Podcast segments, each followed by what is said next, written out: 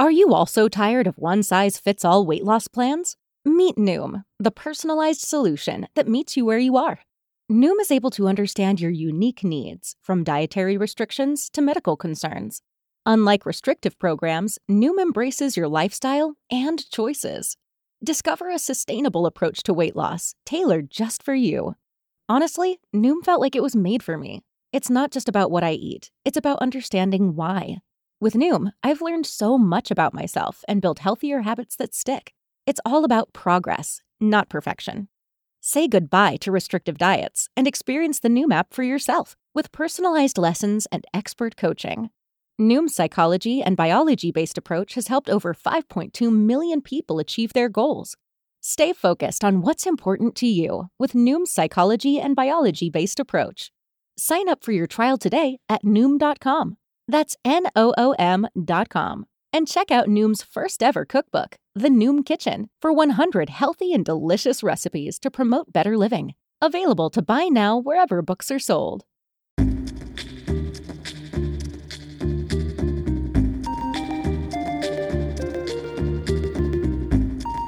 Okay, everyone, welcome to another interview episode of Words for Granted.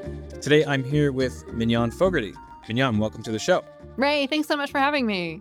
Many listeners may very well be familiar with you and your work, um, but for those who aren't, tell us a bit about who you are and uh, what you do. Sure. Well, um, I'm better known as Grammar Girl, host of the Grammar Girl podcast. Gosh, it's been more than 17 years now.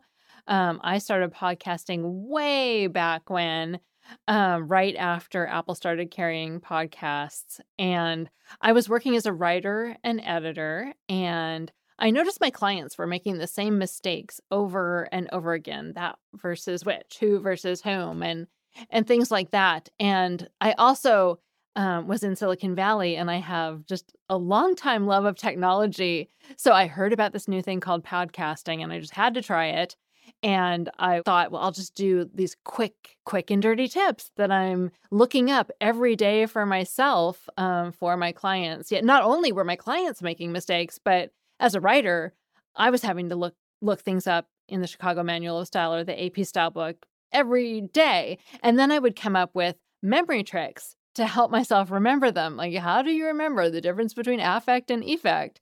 And so it was very easy to just take these tips I was already looking up and making up stories about and uh, turn it into a podcast. Yeah, that's amazing. I actually, uh, I would love to chat about the history and evolution of the podcast industry, but that is for a different show. Okay, yeah, yeah. And I actually founded the whole Quick and Dirty Tips podcast network after Grammar Girl took off. So that's a whole different thing, too. Yeah. So you have an upcoming book, The Grammar Daily. Uh, just plug that a little bit and tell us a bit about the format and content of that. Right. Well, the Grammar Daily is like a tip a day calendar in book form. So you get the wonderful years worth of tips, but you don't have to tear them out and throw them away. Now, it's funny because I've had people read it and say, Well, oh, I, I would love a calendar. I'm like, You are free to tear the pages out as you go if you'd like. but I, I feel better about doing this work if people can actually keep it. So every page has a short tip, which is again stuff like how to use a semicolon, who are some of the most famous people in language. You know, there's a an entry on Noah Webster and uh, H.W. Fowler and people like that. And then to make it especially fun, there are word puzzles and uh, quizzes and a few little cartoons of Squiggly and Aardvark and the pet peeves who are um, in my example sentences in uh, throughout the book and throughout the podcast over the years. Yeah, it's awesome. I literally have it on my coffee table over here. uh, it's part of my coffee table collection now. So I think for this conversation, we're, we're going to go a little meta. We'll like, you know, dive into some specific quick and dirty tips, but let's zoom out for a second. So, you know, the one of the pillars of, you know, this uh, brand and persona that you have of Grammar Girl is is is built on uh, effective communication and or and how to be a more effective communicator and sort of like you were alluding to, a lot of that comes down to uh, correct usage. So I just want to hang on this for a minute. Uh, so where where does this notion of correctness come from? Like this is not like some you know falls out of the sky in like a tome and says here. Uh, this is this is correct English. So so so who who are, who are the authorities of this, and why do do they matter? Right. Oh, it's so interesting. There's an entry in the book about the French Academy because France has, you know, a group of people who call themselves the immortals, which always cracks me up, um, who decide, you know, what should happen with the French language. And English is much more free. And I love that about English. But we do have rules and, you know, there's a, you know, a, a way of writing that is generally agreed upon to be standard English. And I feel like that is mostly um, determined by the style guides, you know, the AP style books, the Chicago's, the APAs of the world, the people who write college handbooks about writing, you know, that are used to teach students how to write. There's sort of a consensus about what makes standard English. But one thing that was so interesting so, the Grammar Daily is an update to a book I wrote many years ago, I think 2009, like um, t- way long, long time ago, called The Grammar Devotional. And in the interim, you know, there are language things that, that have changed. That's why I was excited to be able to do an update. Um, you know, it, it used to be a good example is graduated college. So when I first wrote the book, people were constantly complaining about when other people would say, you know, oh, Ray graduated college last week. And people would write to me and say, it is graduated from. and, you know, I, I think I mentioned in the previous version of the book that language changes and that this was a growing usage. But in the intervening years, graduated college has become much more accepted. And so, you know, I, I changed the book to reflect that. I note still that some people find it annoying, but the history is really interesting because our grandparents used to say was graduated from. They would say Ray was graduated from college. So, you know, what someone my age thinks is normal, graduated from college, to our grandparents was the wrong way of doing it. And so I, you know, I lay out this timeline and show how it has changed over time and to be able to update the book and be able to show that even better for the the current time was really rewarding to be able to do. Yeah, I I, I love this. This was actually one of my questions, which is, you know, r- writing the Grammar Daily 10 years ago versus today versus 10 years from now, there are, you know, certain aspects of English which probably will not change at least in the short term. Like I is the first person singular right, subject pronoun. That's yeah, yeah. That that one that one's not going away. Um, but there are a lot of uh, you know, smaller quirks, usually around you know meanings of words or maybe the way a certain verb is used. These things are fluid and flexible. Um, so so this kind of brings me.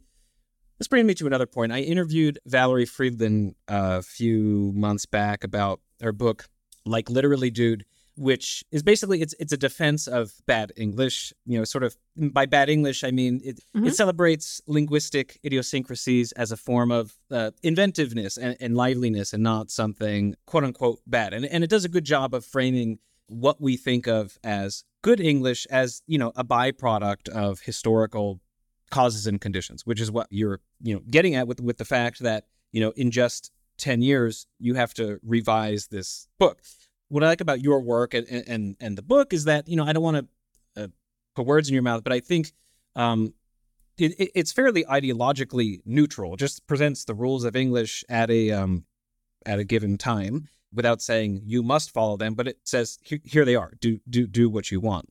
Um, now, despite that, though, I'm wondering if you have a defense of good English, or or or maybe maybe not uh, maybe not good English, but uh, maybe effective English is a softer term. Yes, yes, that's so funny. So, so many things. I love Valerie and her work and her book. Uh, she writes for my podcast um, on occasion, and we actually both were professors at the University of Nevada in Reno. So I know Valerie quite well, and and she's awesome. great. Yeah. yeah. Um, it, it's so funny that you say I'm neutral because I do aim to be neutral, and um, you know, some people give me a hard time because I think the way to grow an audience is often to be ideological to have a strong viewpoint and push that and then that gets a lot of attention and um, just the other day i was telling someone you know uh, uh we were ta- talking about the um, the oxford comma you know people feel very strongly about the oxford comma And I said, I will die on the hill that the Oxford comma is a style choice. and like that is not a very extreme position. yeah, no, no, not at all. It makes nobody happy. It does, you know, uh, no, it, that makes nobody happy that position. But that's what I believe, and that that is my hill that I will die on. That there are style choices, and there isn't a right or wrong way to do it. There's a right or wrong way to do it depending on your audience and depending on the rules you are required to follow for your work or your school. And you are free to write however you want for your personal writing. And it is not, does not have anything to do with your intelligence or your morals or being lazy or not loving the language that people make choices about their language that show who they want to belong with in society. And sometimes you want to belong with the English professors, and sometimes you want to belong with your buddies down at the neighborhood bar, you know, and those two people do not speak the same way. Okay, so now, but my defense of prescriptivism on occasion, right? So I also teach um, LinkedIn learning courses on writing. And that is an audience that, you know, almost universally is looking to improve their writing for work and generally at a corporation. You know, probably aren't a lot of, I don't know, gardeners or, you know, eh, people who don't have to write in an office setting. So when you are writing in an office setting for work, you know, there are a set of standard English rules that you generally want to follow to be taken seriously, it, eh, to be viewed as intelligent, whether that's right or wrong, and to advance in your career. And that's the time when I think standard English is important and people need to invest energy in learning standard English. Yeah, and you know, to just to, to be on the side of prescriptivism for this point, you know, it's it's not like standardizing the language is is, is like some evil thing. Like, you know, it, it particularly if that standardization aims to um to have clarity. If one of the actual pillars of that standardization is to be super clear. I think that that's that's a good thing. Yeah. Uh, yeah, that's that's that's definitely a good thing. And you know, there's there's an there's an irony here for me, uh, which is arguably all language change that has ever occurred is some form of deviation from a norm or or some form of you know bad X language, right? And that you know be- before Words for Granted shifted to an interview based show, it was purely scripted and it was just it was um uh in an etymology show where each episode I would investigate a single word in, in incredible amounts of detail. we would do like 20 to 30, sometimes even 40 minutes on, on, on a single word over time. And, you know, there, I, I, I always think about this, this that when, when you when you talk about how a word's meaning has changed, it, it's easy for it to just seem like very sequential. Like, okay, in 1732 it meant this, and then in 1850 the meaning changed to this. But but really there is this like gray area between eh, meaning A and meaning B that's probably rooted in misusage or misunderstanding or, or, or something like that. So so it, it, I just want to point out to my own audience that uh, I'm I'm aware of this irony that I'm sort of uh, advocating for clarity, yet at the same time, the whole premise of the show that I've been doing for nearly nine years uh, is, you know, under the radar, you know, basically about misusage. That's a great way of looking at it. There was something you said earlier too that you, you talked about Valerie's book and about bad English. And I actually have one of my favorite other books is called Bad English, and it's by Ammon Shea. It's also quite an old book, and it talks about all the things that used to be thought of as wrong and reading that book just gives you a whole new perspective on language change because the things that people got upset about, you know, 100 or 150 years ago were re- now sound ridiculous. Like they thought it was bad to call curtains drapes for some reason. Like that was an outrage. And when you realize that people were getting all upset about drapes 100 years ago, you think, well, our, we're going to sound just as ridiculous when we get upset about graduated college, for example. sure, sure. Do do you have a sense of why why why do you think people care so much about these things? I do. Yeah. I mean, I think a lot of us are taught at a very young age that language should be a certain way because that that's the easiest way to teach children. You know, you don't want to tell second graders you can do it however you want. you know, they they need structure and and grade school teachers have a lot of other things to worry about other than a balanced view of English changing over time. They just want the kids to like get a, a regular sentence down on paper right or, or in standard English. So, you know, I think a lot of people were taught at a very young age that it has to be a certain way and they carry that with them throughout their lives. The, the really interesting thing I've noticed is that the harder people work to learn the language, the more attached they feel to it. So I find that um, people who've learned English as a second language actually tend to be, in some ways, more adamantly prescriptive than native English speakers. You know, they're Absolutely. like, I, I worked. Yeah? I've seen this. I've seen this in my life too. Yeah. They're like, why are you messing up your language? I worked so hard to learn the rules, and now you're just doing it all willy nilly. So, so I, I, I feel like people, the harder people have worked, or the more effort they've put into learning, you know, the more affronted they feel by um, people doing it in in what they perceive as a lazy, a lazy or inaccurate way. That's that's fascinating. I don't know if I've ever asked that question on the show, but but that is that's the consensus answer is that, you know, learning to do anything the quote unquote right way is sort of comes with a sense of pride. Uh, and yeah, the, if you if you work toward doing doing something a certain way, you you don't want to be told that you did it wrong. Yeah, and some people really just like rules more than others and oh, order. true, true. You know, I mean, I uh I love boxwoods. I love yards that are, you know, rigid and the plants are all in a row. Uh you, you know, I, I think uh, you know, I I do like the rules of language. I, I'm attra- I was attracted to that. I was an editor, and I, you know, I like rules, and um, yeah, I think it's also a slight, probably a, a slight personality type. Yes, I, I, I'm I'm in that same in that same boat as well, where I am sort of attracted to you know some of the drier, more structural aspects of language. Um, but at the same time, I also don't care, like you know, about what other people do. Like I, I, there's there's that there's that divide for me. So now, all of that said, what are uh, some of the most persistent we can call them errors in this present historical context. uh, what, what, what, are, what are some of the most common usage errors that you see that are, uh, I mean, we, we can reference the book if you like. Yeah, you know, I'm not sure if it's even in the book, but uh, people, my, my personal pet peeve that I see a lot is when people capitalize words that don't need to be capitalized. Uh, you know, so you'll see like our salespeople won an award, and salespeople will be capitalized because they want it to seem important, or you know, like that's the important word in the sentence, and that's just not how we do it in English. That that you know, German maybe they capitalize all nouns, but uh, that's a really common error, especially in business writing. That that I have to confess, I don't get worked up about it, but I do notice when I see it. do you want to like go through maybe just like a couple in the book? And then we can yeah let me let me look. Let's see.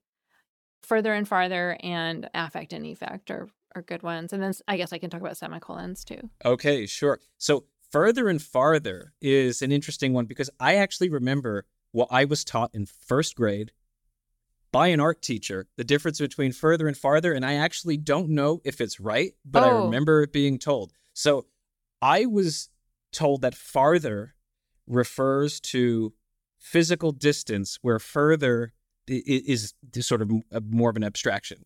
Is that right? Yes, that is correct. Wow. In American English. Yeah. And um, I tell people to remember because um, farther is for physical distance and it has the word far in it. So if you're asking, like, how far is it to the store? That's, you know, miles.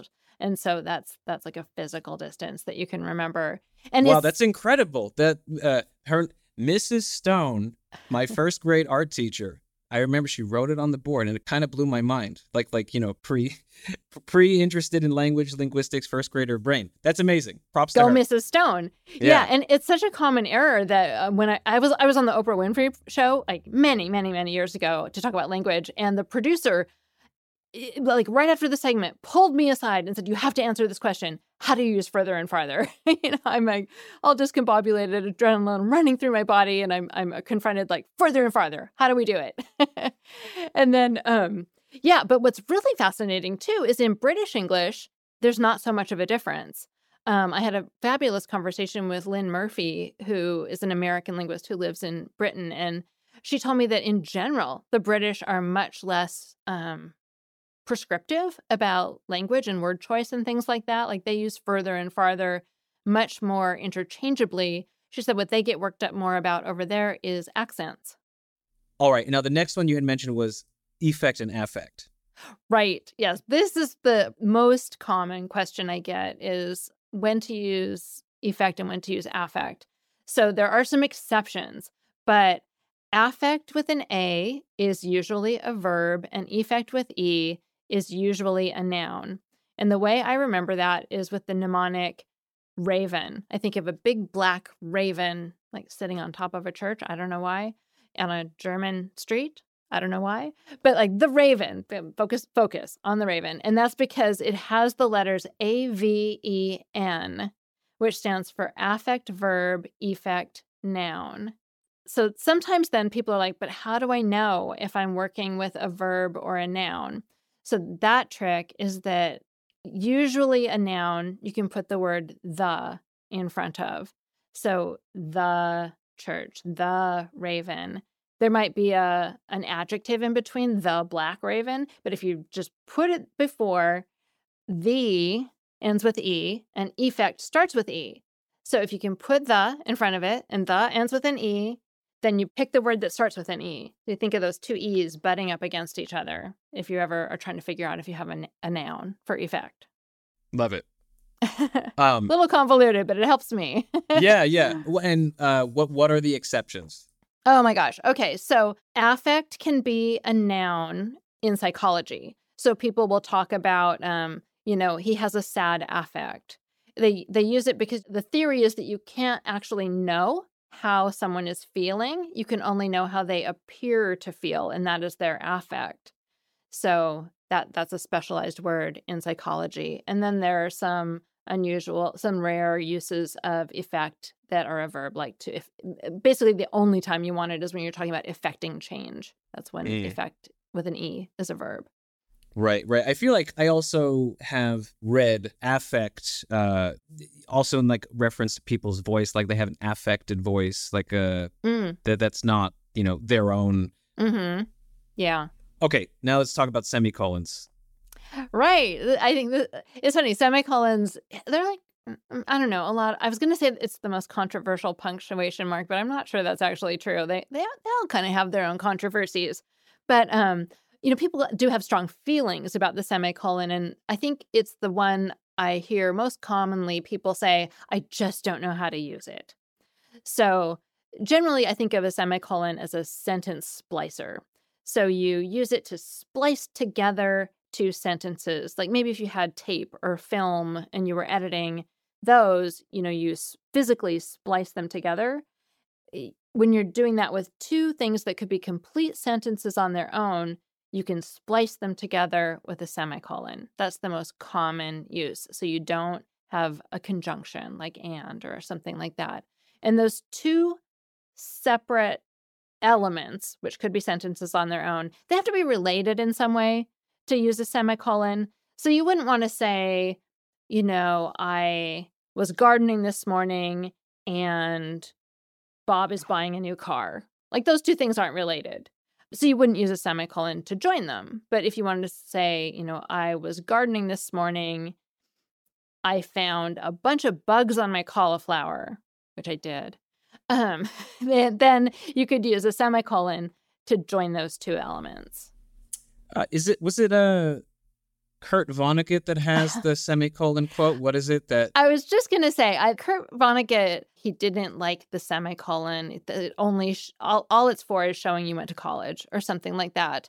And I yeah. went and looked up the original quotation, and if you view it in the um, larger context of what he was saying, it seems like he was joking and he didn't feel so ridiculously strongly against the semicolon. And he does occasionally use a semicolon in his own writings.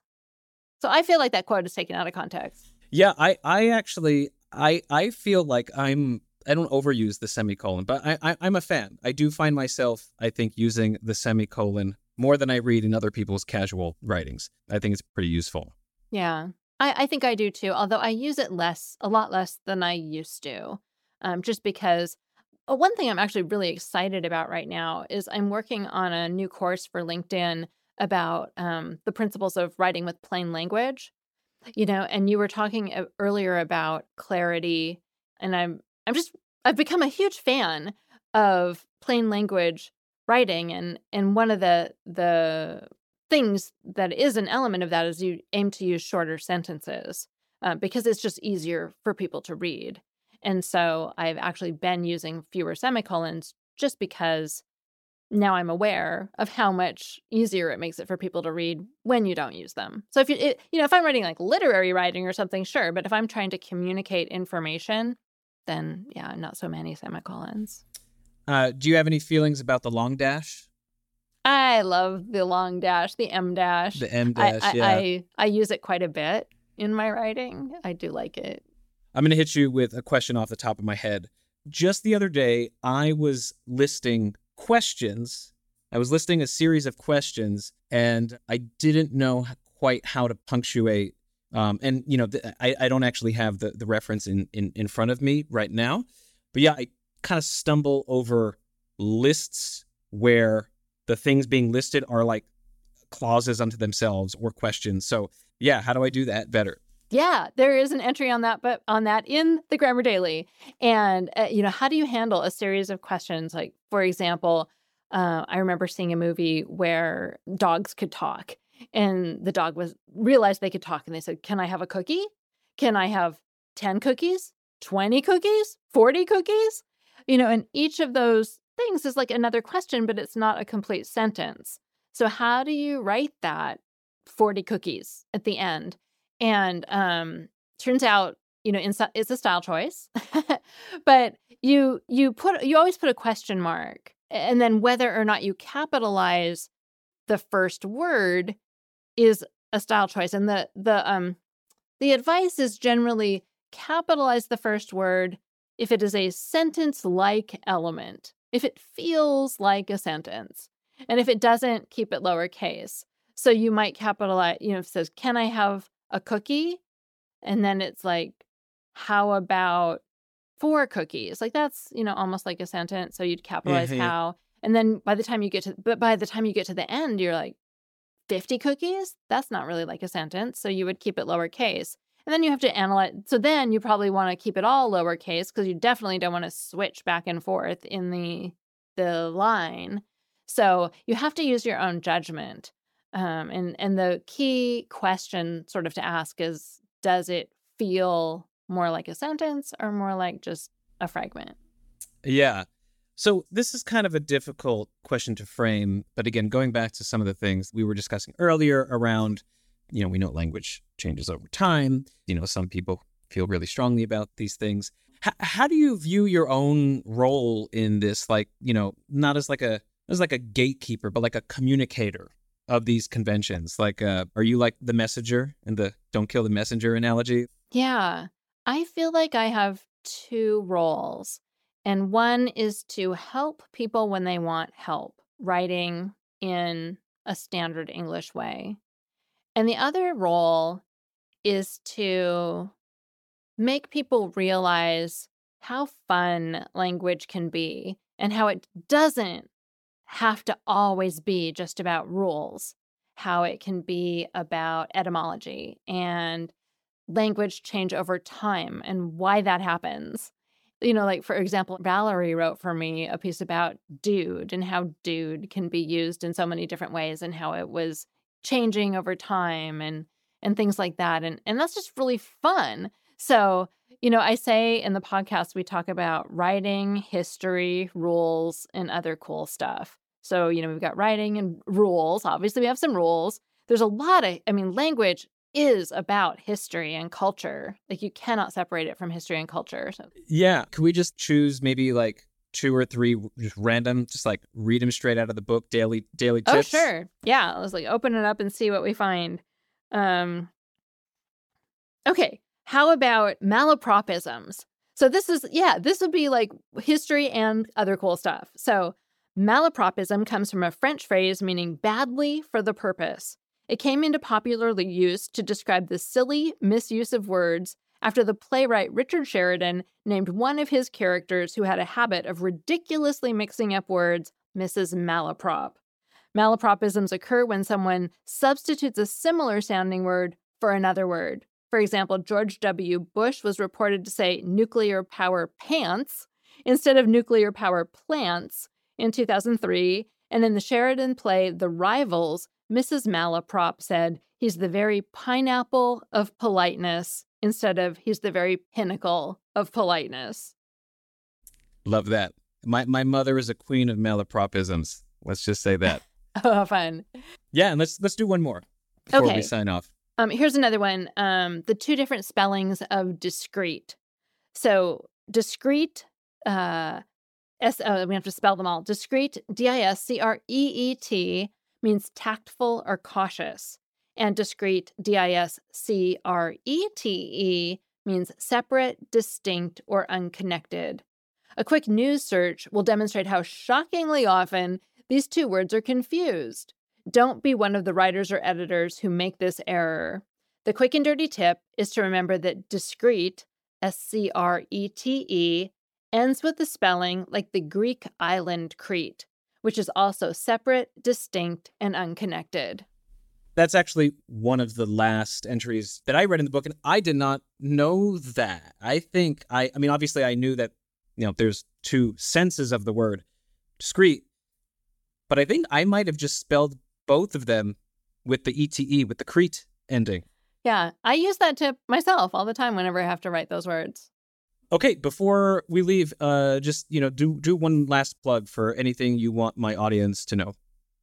Oh, gosh. Well, you know, I do think that uh, my courses on LinkedIn Learning have been just so well received and people tell me all the time that they help them write better, you know, for work. So if that's something you need, search for my name, Mignon Fogarty, at LinkedIn Learning. Um, you know, a lot. Uh, what I one of the things I love about it is that you, there's a lot of ways to get them free.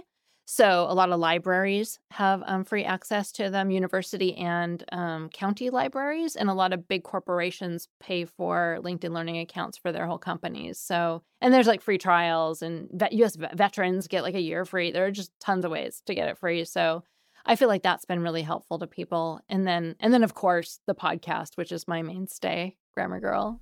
Well, Mignon, thanks so much. Ray, thanks so much for having me.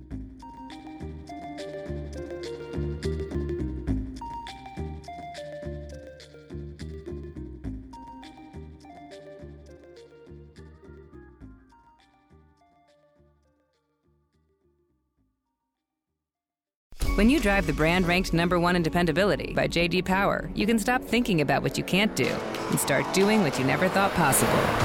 Visit your local Kia dealer today to see yourself behind the wheel of the brand ranked number one in dependability by JD Power.